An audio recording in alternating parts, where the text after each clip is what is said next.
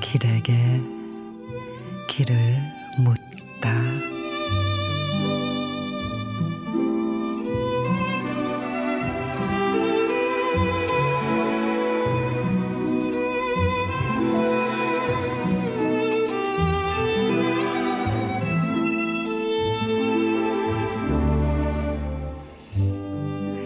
매운 고춧가루와 쓰린 소금과 달콤한 생강즙에 버물려 김장독에 갈무리 된 순하디순한 한국의 토종 배추.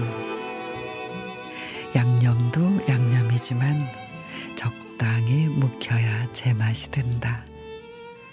맵지만도 않고 짜지만도 않고 쓰고 매운맛을 달고 신맛을 한 가지로 어우르는 그 진맛.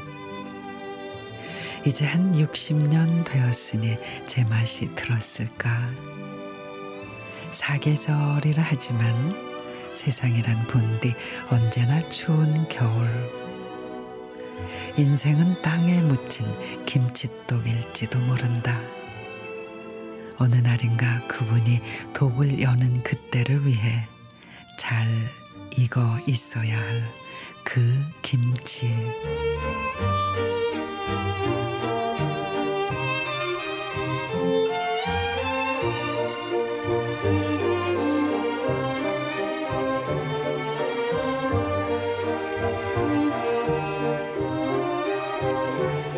오세영 시인의 겨울의 끝.